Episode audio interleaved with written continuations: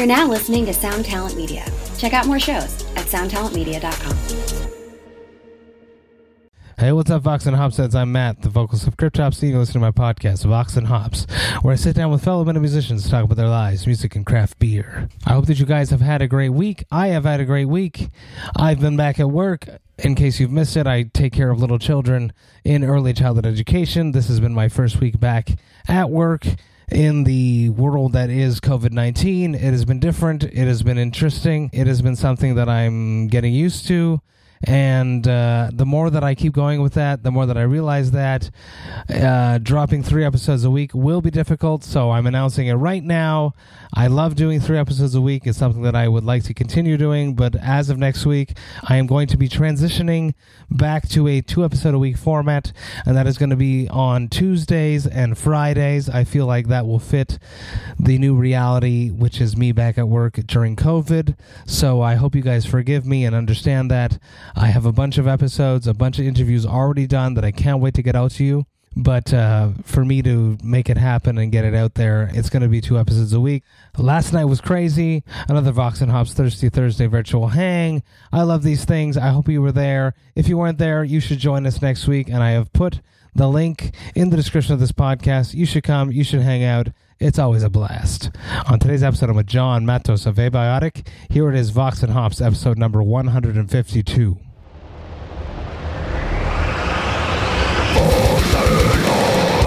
I warn you, what you are about to hear is very disturbing indeed. Okay, what's up, everyone? Today I'm with John Matos from Abiotic. It is great to be with you. Uh, it is always fun to hook up with a fellow victim of the podcast and uh, a metal musician uh, at that. So it's, it's great to connect with people that uh, truly understand our first world problems of being a podcaster at our level. So, uh, how are you? How have you been dealing with uh, COVID 19? Before we started recording, you mentioned that you like to just pile on as much work as possible to cope with your stress. So, let's just touch on that. Yeah, yeah. Oh, Matt, thank you so much for having me. And that's that's really how I, I deal with stress. So during all of this crazy coronavirus stuff, I I'm technically an essential worker, so I'm the general manager of a medical marijuana dispensary in Massachusetts. It's kind of what I what I do when I'm not doing the music stuff.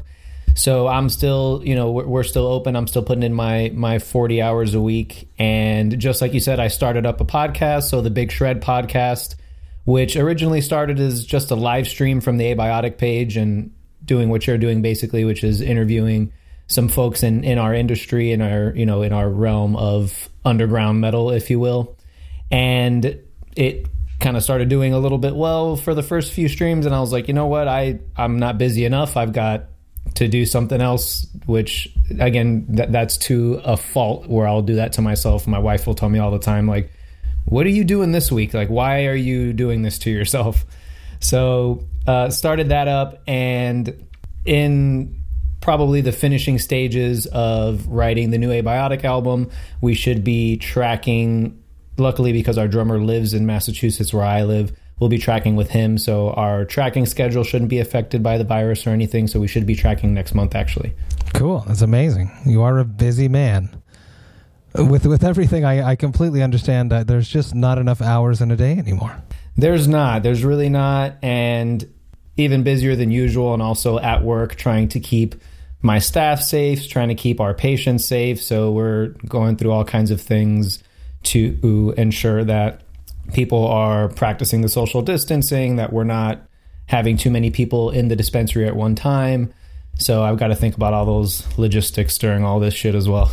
It's it's a fucked up time, and it's going to be a fucked up time for quite a few more months, sadly. Uh, how how is the? Uh, do you see more people coming into the medical marijuana place than before? Because everyone's at home. I would say so. Yeah, we've been busier than we have been. So we've been open. We'll be open for a year next month, and we've been busier than ever. We've changed up our protocols to, like I mentioned before, to get people in and out as quickly as possible. So the world we live in, there's online orders to buy your pot. So we're we're doing online ordering and kind of just getting folks in and out.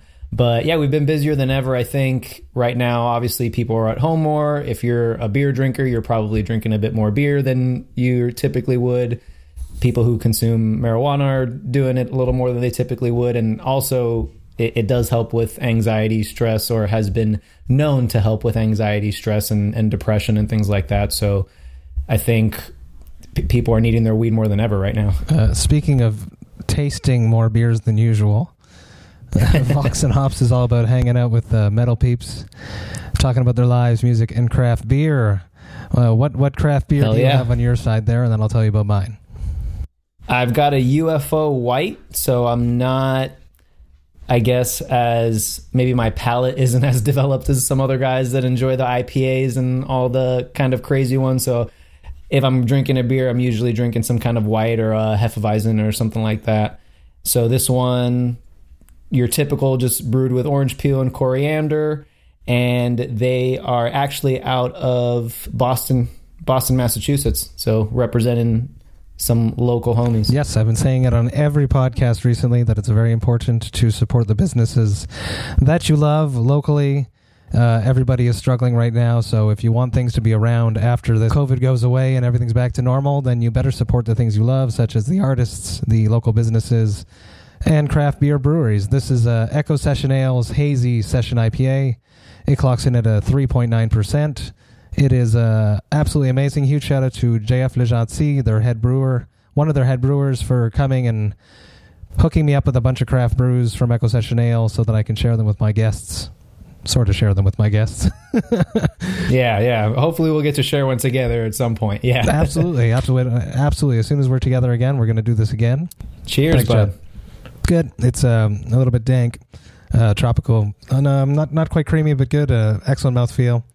Uh, Echo Session Ales really makes the best session beers here in Montreal, in Quebec.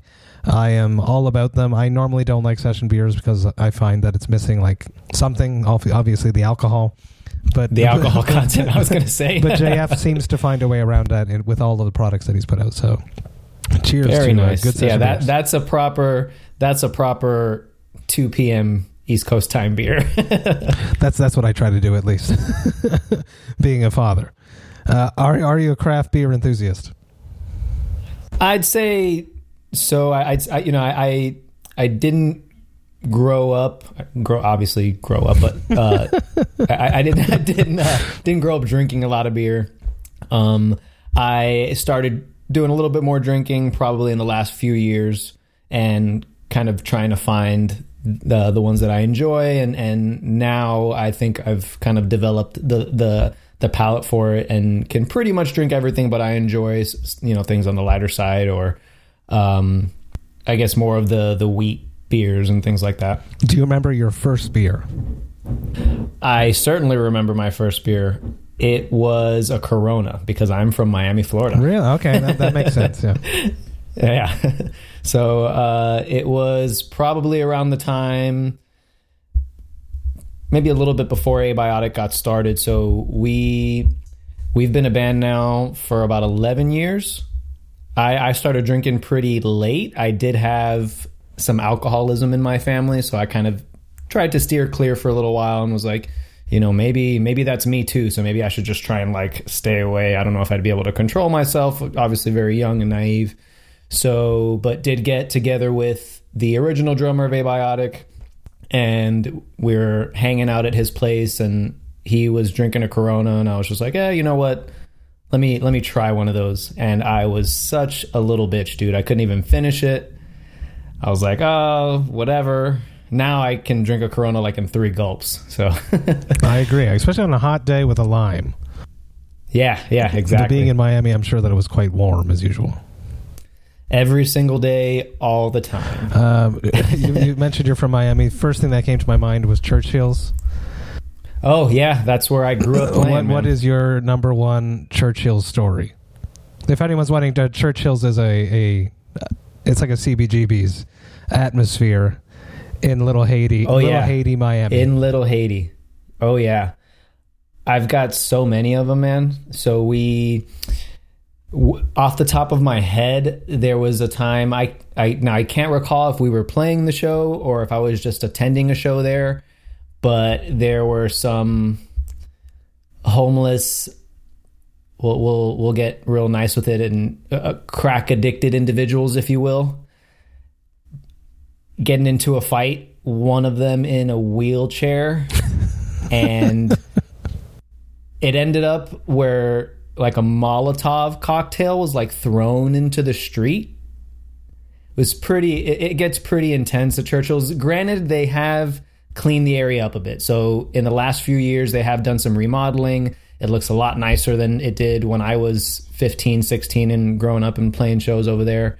But there's always a guy with about seven teeth who is telling you where to park and telling you he's going to watch your car. and then you get back and you hear somebody's car was broken into and they had all kinds of shit stolen. But I had some of my favorite experiences there too, just hanging out with with all of my friends, seeing some pretty big bands in a really small, really like, for lack of a better shot fucking venue, dude. this venue is not good, but people love to play there. It's it's a it's a staple, and it's you you knowing about Churchill's just kind of confirms that that it's it's it's a it's a well known shit venue, and if you've ever been to a bathroom at Churchill's, you probably are immune to I don't want to say corona, but there's lots of shit that you're immune to if you've ever used the bathroom there. I remember not wanting to. and and went to eat at a restaurant down the street and forced it out before the show as, as you try to do. oh yeah. Uh, shout out to Casey McGregor, who was our tour manager on that tour. I, I go for walks all the time when I'm on tour. I just leave the venue and just walk. And he's like, "You don't go anywhere today. You stay at the venue. You don't go anywhere." So shout out to Casey for yep. keeping me safe. At church yeah, shows. good good looking out, Casey. another memory of that night was some fan just puking on stage in front of Ollie, my bassist. Oh, it was it was it was a fun night, uh, but everything that you've said is, is absolutely rings true. what about your first time on stage? Do you remember that first show? It was at Churchill's, man. No way. It was at Churchill's with my first, yeah, with my first local band. I was probably 15 or 16. Uh, the band was called Far Into Existence, which we just pulled from a, a Death lyric. We're huge fans of Death. Um, and yeah, I've got I've got vague memories of it. I've since smoked lots and lots of weed, so it's a little hazy.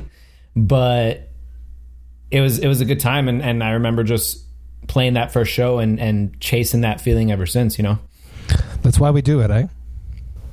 Yep, that's why we do it. It's not for the money, that's for sure.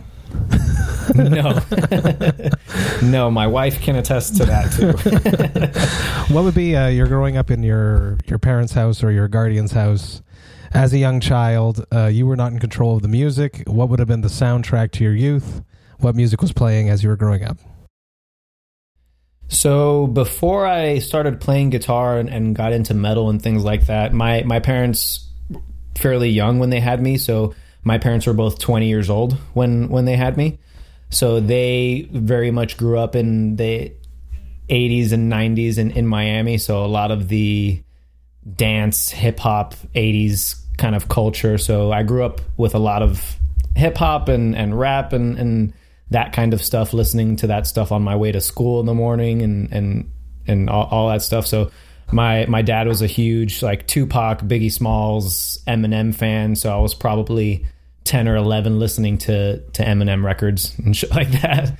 And then when I got into middle school, I met a buddy who was into more rock and like punk rock and classic rock and things like that. So I eventually just kind of drifted into that crowd and got into got into all the classic rock bands. I ended up falling in love with classic rock. So I was right around when I started playing guitar was like Led Zeppelin and Van Halen and Def Leppard and you know all those all those Queen, all those sick bands, Jimi Hendrix. That's when I started kind of really getting getting learned. And um, at the same time as well, like new metal was kind of popping up too. So I started listening to bands like System of a Down and um, Mudvayne and little bit a little bit of Slipknot here and there. I got into like Metallica and Megadeth and then all that stuff and then then I met some some other guys in middle school who were uh, twin brother musicians. One played guitar, one played bass, and they opened up my world to like prog. So I started listening to Symphony X and Dream Theater and Yngwie Malmsteen and all the solo guitar players, so like Steve Vai and um, Greg Howe and, and all those guys. So very early on, I kind of developed after listening to the the classic rock. So I ended up kind of being a young dad, and then getting into the progressive and all that shit. I just turned into like a fucking snotbag elitist. it's like if there's not five minute guitar solos, I don't want to listen to it. And then I started, and even with even with the harsh vocals, that kind of took a while to the growls and the screams that took a while to grow on me after listening to you know again the dream theaters and the symphony x's and all the the power metal dudes. And and then I, I started listening to to death and cynic which again you know florida florida bands. And that kind of changed my my whole world in regards to to heavier and and, and more aggressive music. And then Opeth came around and and bands that you know were really doing it differently. So That's a little long winded. no. It's, it's a beautiful, beautiful journey. I love it. I love it. I had a my father was so into Metallica that that, and then I became a new metal child. So anything Yep. with a guitar solo was dad music for me. So I thought it wasn't cool Uh, until I finally got Train of Thought from Dream Theater. There you go. then that something clicked and I understood guitar solos again. Yeah, but huge new metal child over here. Took me uh, many years in the new metal game. Yeah, yeah. Mudvayne changed the game for me. I was like, this band is so sick. They they were doing the new metal thing, but it wasn't the same as everyone else. They obviously had that insane bass player, Ryan Mar uh Mart I don't I don't want to say his last name is Martini, but that's what is coming to mind. and yeah, yeah, those guys, but then at the same time I, I and the people, the musicians that I had around me were just all about technical proficiency and and this song is fucking boring. It doesn't have a solo and and there's only three riffs in it. Why are there only three riffs in it? And I was like, yeah, I guess shit. Well, I, I need to keep up with you guys with my guitar playing, so I need to start listening to all this shit. and that pushed your playing too. Yeah, yeah, it was it was great. Always trying to keep up with those two guys, and that has has certainly permeated throughout my adult life too, and and the musicians that I try and surround myself with. So the other guitar player, Matt in Abiotic, for example, he's another guy I'm always trying to keep up with because he's a phenomenal player, and we've been writing music together now for about eight eight to ten years now, and yeah, his his playing has certainly helped push my playing to the next level, and I think we feed off of each other very well. We're we're a great duo, I think, when it when it comes to to writing music. So that sounds like it's something that guitarists are lucky to have. Something where they can bounce back and forth and grow together, whereas like a drummer or a vocalist or a bassist only has other people in other bands to compete against. Yeah, yeah, that's that's fair. I've never even I've never even thought about it that way, where we're actually the only guys that have somebody else in the band to, to help grow together, you know? yeah, yeah, As, as opposed to being inspired by other people. You can uh, you can like you can't rip off your own band member. right, exactly.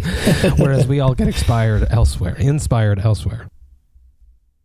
Yeah, yeah, exactly. So you can you can when when you're feeding off of each other and inspiring each other, it, it just makes for better music for your band and it's it's not necessarily even consciously or subconsciously where you're listening to listening to another another artist in maybe any of the other uh, instruments in a band and you can easily pull from that without even knowing. Uh, what would be one of your favorite tours that you've done and you would like to go relive? Because it was either so much fun or so shitty that it's funny now, and all the stories from that shitty tour are in your arsenal, so you must keep it and redo it. So we've had lots of shitty tours that I don't know I would want to relive. Um, we I'd say you know th- those those tours did put some some hair on our chests. They did. There there were learning lessons throughout all those rough tours. My favorite tour that we did easily was our European tour. It's the only European tour that we we've done. We did it. It was about five years ago now, four or five years ago now, with suffocation and cattle decapitation. So sick. It was our first tour on a bus. It was our first tour in Europe. Never experienced anything like it where I could just put all my stuff in a bunk and it would stay there and never move and I would never lose it. And after the show, I could just crawl into bed and go to sleep and sleep for a full eight hours and wake up in a new country, just rested and ready to tackle the day. It was it was very different than obviously what we'd been doing for four straight years prior, which is just van, uh, you know, van life, toughing it out, sleeping in a bunk. We rarely stayed at a hotel. We, you know, would often stay at, at fans' houses, but if not, we were in the van. And if you were driving that night and we were stopping somewhere to park to get some rest, if it was your drive, you sat in the driver's seat and you slept in the driver's seat. And so it was felt that that was the the one tour where that moment was like, wow, like this is what it's like to do this shit for real. And the shows were incredible. The Suffo and the the cattle guys are, I think you know some of our closer closer friends now. Terrence from Suffocation is my fucking homeboy, is my buddy. I love that guy, and it was like I said, it was it was an eye opener, and then also we got to see some of the most beautiful places in the world. I got to go hiking through some castles in Switzerland and see Germany and see Italy and Poland and all the all of the places that I know I would never be able to see if I wasn't doing what I was doing. Tour tourism. Yeah, yeah, exactly. the best. And- you don't stop walking. exactly. Yeah, it. we we Saw try it. Keep walking. the band the band for the most part unless we're kind of beat up from the day before or someone's not feeling well or whatever it is we we try and do our best to explore as much as we can and, and really take in the different sites the different cultures different food different beer different weed whatever you know experience it because we we have had a lot of struggles coming up as a band. So taking it for granted is not something that I would ever I would ever allow myself to do. What would be some of those biggest struggles? You, you mentioned the band's been running for 11 years. I can imagine member changes. member changes honestly a lot of it comes financial struggles from maybe not great decisions that we made early on so if there's any piece of advice that i can give to a band which i don't know if i'm qualified to give advice but any piece of advice i would give to a band is invest in a reliable vehicle. That was really a big part of what made what we were doing so difficult.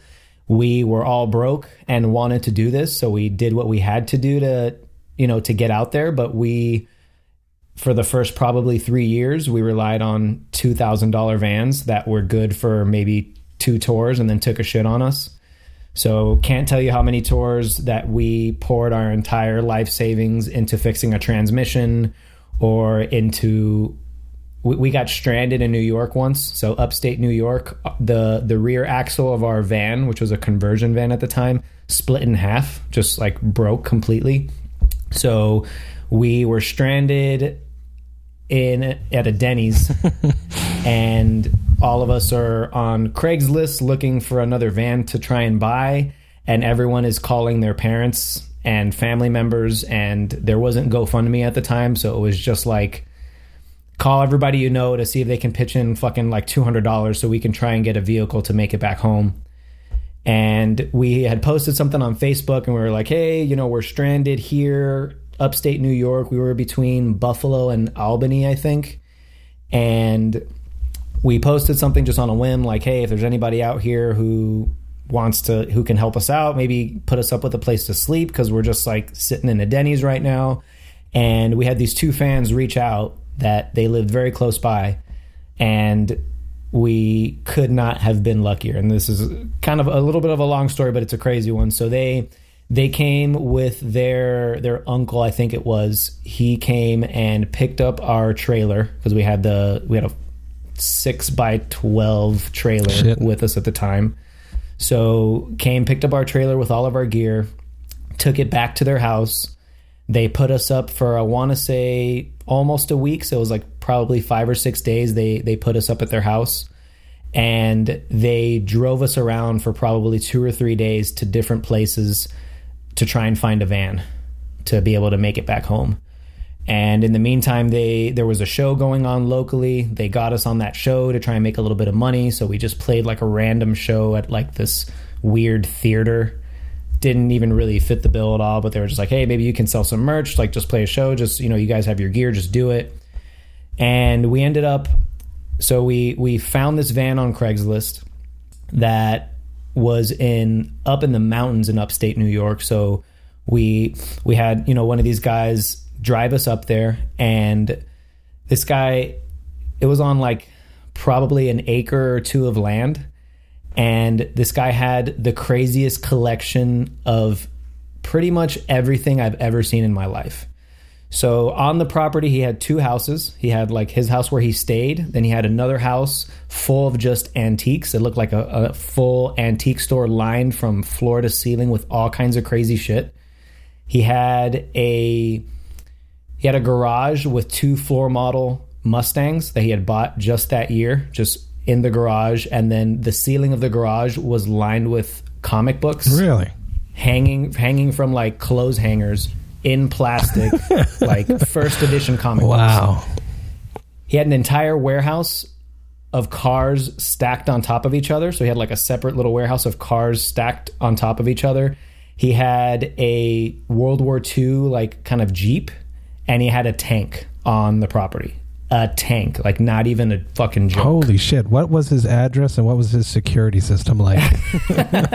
he had a he had a couple of dogs, and he was up in the mountains. Like it, it took us uh, quite a while to get there. Lots of crazy, twisty, turny, tight roads to get up to where he was, and then he had like eight vans, eight 15 passenger vans for sale. So he actually took our van off of our hands for probably like 500 bucks or something took $500 off of the price of another van that he had and we bought that van on the way back to the the place we were staying one of the tires fucking No. blow Unbelievable. So, uh, I'm telling you, uh, this is just the one tour. So, dude, so when the tires blow, so we have to pull in, drop another bunch of money to get another tire, um, and then end up, you know, being able to make it back home, you know, with that van. So we a crazy experience, and and all those memories are still super vivid for me, just because of how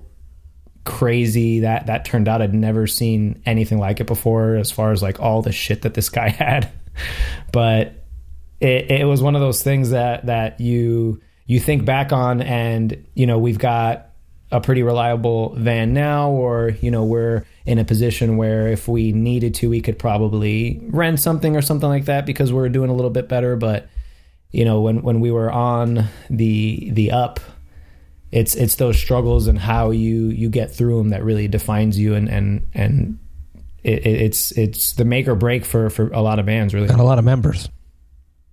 yeah oh absolutely and and that's i i wouldn't doubt that that's some of the reason why there was some member changes in the band just financial struggles it's if there's no return for a little while obviously any business you have to you know invest money in it to make money and people can only invest before seeing a return for so long so it's it's understandable to a degree you know Uh, do you remember the name of those two fans?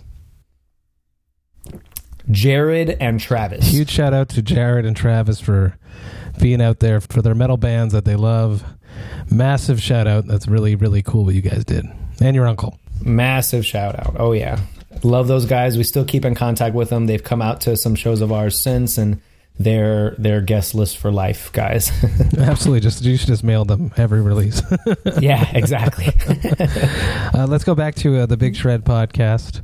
yeah. Uh, what what are some of the biggest challenges getting this up off the ground and keeping it rolling? So really we're we're just starting. I'm I'm streaming live with our sixth stream, sixth episode tonight.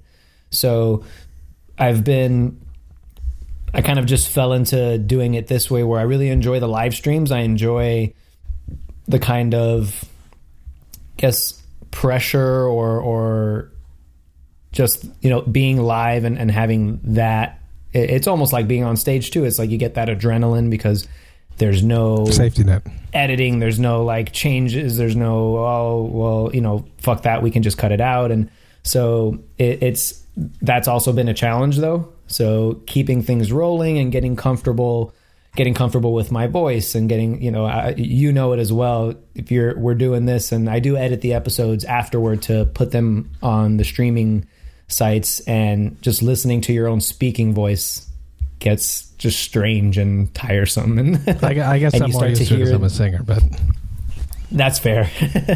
but you start to hear the things you do to fill space and the little nuances that you you say, you know, with things that you say. So working on those things to me being a guitar player, even though I've I've been somewhat I I guess I'll say the face of our band in one way or another. So I've done interviews from the other side, so something like this. So I felt like I had a little bit of a leg up starting it because I was like, oh, I've I've done this shit a hundred times on the other side, so I can I think I can put together a few questions and not underestimating it, of course, because it is it, it is a challenge in itself. And aside from that, it's, it's it's been a lot of fun. It's been great getting to talk more in depth with people that I've been friends with or been acquainted with and usually it's if they're on a tour or if I'm on a tour it's just like there's always so much going on so we can talk for like 20 minutes or we're in a venue and it's really loud and we can't really like get into get into a, a, a good conversation. So I've been able to have an hour plus conversations with with guys that I've wanted to for a long time with friends that I've wanted to for a long time and and the goal for it for sure that you know what started it was to try and help the friends that I did have in bands and crew members and all that stuff to promote what other alternative streams of revenue and things like that they have going on right now during this whole coronavirus thing with all the tours that have been canceled. And specifically for crew who have just completely lost their jobs you know band members for the most part you can give lessons online you're you're still selling merch but all those guys that are integral parts of what we do that are part of the crew they've had their income just completely diminish And- and- for who knows how and when they're not on tour with artists, they're working at local venues. Right, 100% exactly, of the time, like Alex. 100% of the time that happens. Uh, shout out to Mr. Kendrick. Yeah shout out to mr kendrick he's he's the man Absolutely, yes. Uh, who would be a, a milestone guest for you to interview? Who would be a dream guest? Good question. A, a dream guest. Okay, I I would want to interview Michael from Opeth. That would be that would be huge. I I would want to interview James from Metallica. Just I'm not even that huge of a Metallica fan anymore, but just the stories with with that guy, I'm sure would be and and talking with his his battles with addiction and things like that, I think would be really eye opening. And yeah, my, my goal for for a lot of this too, among all the other things, is to, and I'm sure yours to to some extent as well, is to give people insight into the mind of of a lot of these guys that seem so much on a pedestal, right? And and even for guys like us, right? Like somebody like James or somebody like Michael or a number of the other gigantic bands that were like, fuck, like I wonder what they're like. Are they assholes? Are they not assholes? What what are they really like? And getting getting those folks, especially in metal where it's a little taboo, getting those folks vulnerable, getting them talking about things that you know they they might not talk about otherwise, or if you're doing a regular interview with someone you don't really know at a venue on tour, you're just expecting the same 10 questions. How's the tour going? And how's the new album going? Are you guys working on any other music? And you can kind of just get into a get into a routine of answering these questions and and it becomes less and less uh it has less and less substance. You know. I absolutely agree. I love to get that's what Vox and Hops was all about.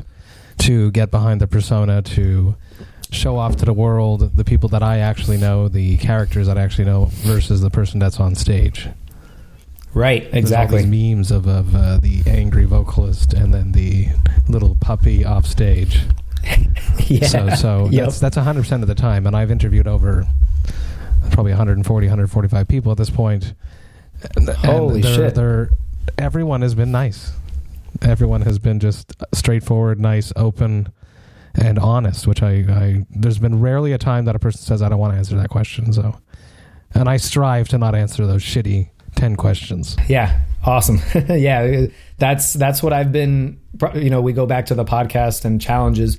That's also a challenge, right? It's it's making a an interesting an interesting interview without asking those again shitty questions, and also being mindful of questions that folks may not want to be asked. There's going to be those questions that it's like I probably shouldn't go that route, or how can I approach getting an answer to a question like that without it sounding without it sounding that you're asking the same shitty question that they're trying to avoid answering in like all the other interviews you know I always like to poke the snake about 20, 20 minutes into an interview. I always, I, most of the time, I have a spicy question that I Okay. want to ask. So, so I try to ask it in the nicest way, and I always offer a way out if they don't want to. But most of the time, people embark. It's something about a podcast versus a an interview that people get so comfortable.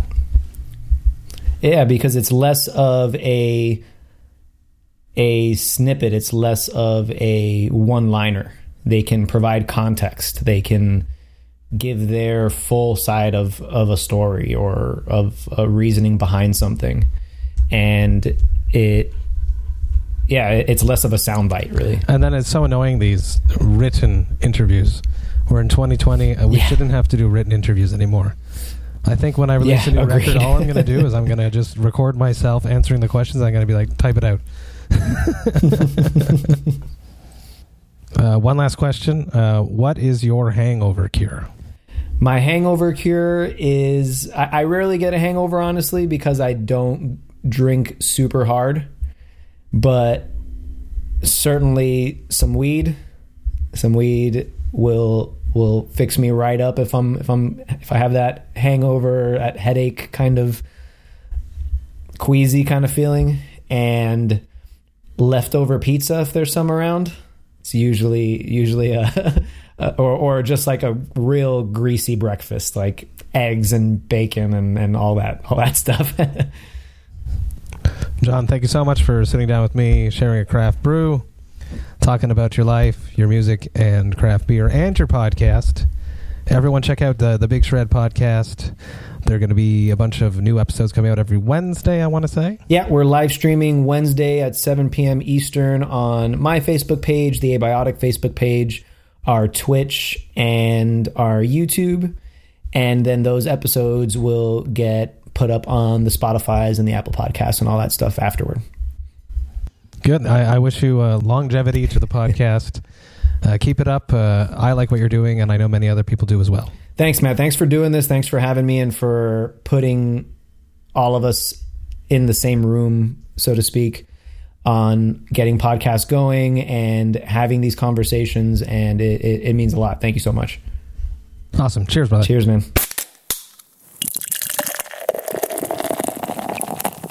Hey, thank you all so, so much for listening right to the end. You know that I love and appreciate that. John, such a cool, cool dude. I love it. I love it. I love his podcast. You guys should absolutely go check that out. Like, subscribe, all of those following things. The Big Shred podcast. It is amazing. You should be there. You should be a part of it. He does it live. It is it is wild. I love it. I, I was a part of it. I have been on it. It is amazing, and I'm stoked about that. Huge cheers to John. Keep it going. I love it. And cheers to Abiotic. I'm a fan. I can't wait to hear more. I hope that you guys have a great weekend. I'm stoked to relax. It has been an intense week being back at work after 11 weeks. I'm recuperating. I'm ready for next week. But until then, I'll be back at you with two episodes next week, as I spoke about in the intro, one on Tuesday and one on Friday. But until then, remember to enjoy life, metal, and craft beer. Cheers, Vox and Hopsets. One Hit Thunder is a podcast where we both celebrate and have a good laugh about bands and artists that had just one hit that we all know. Each week, we're joined by a guest from the world of music or comedy to learn more than you ever thought you would about some songs that you can't forget. And we decide if they brought the one hit thunder or were nothing more than a one hit blunder. Look, if you listen to the show, you're probably going to laugh, and I guarantee you're going to crush next time the bar has music trivia. Tag Team, Jane Child, Meredith Brooks, Looking Glass, Shawn Mullins, Eiffel 65, EMF, Crash Test Dummies, Crazy Town, Chumbawamba. We have hundreds of episodes in our back catalog and a new episode each week, so pass the Dutchie, make sure you're connected, and subscribe to One Hit Thunder wherever you get your pods.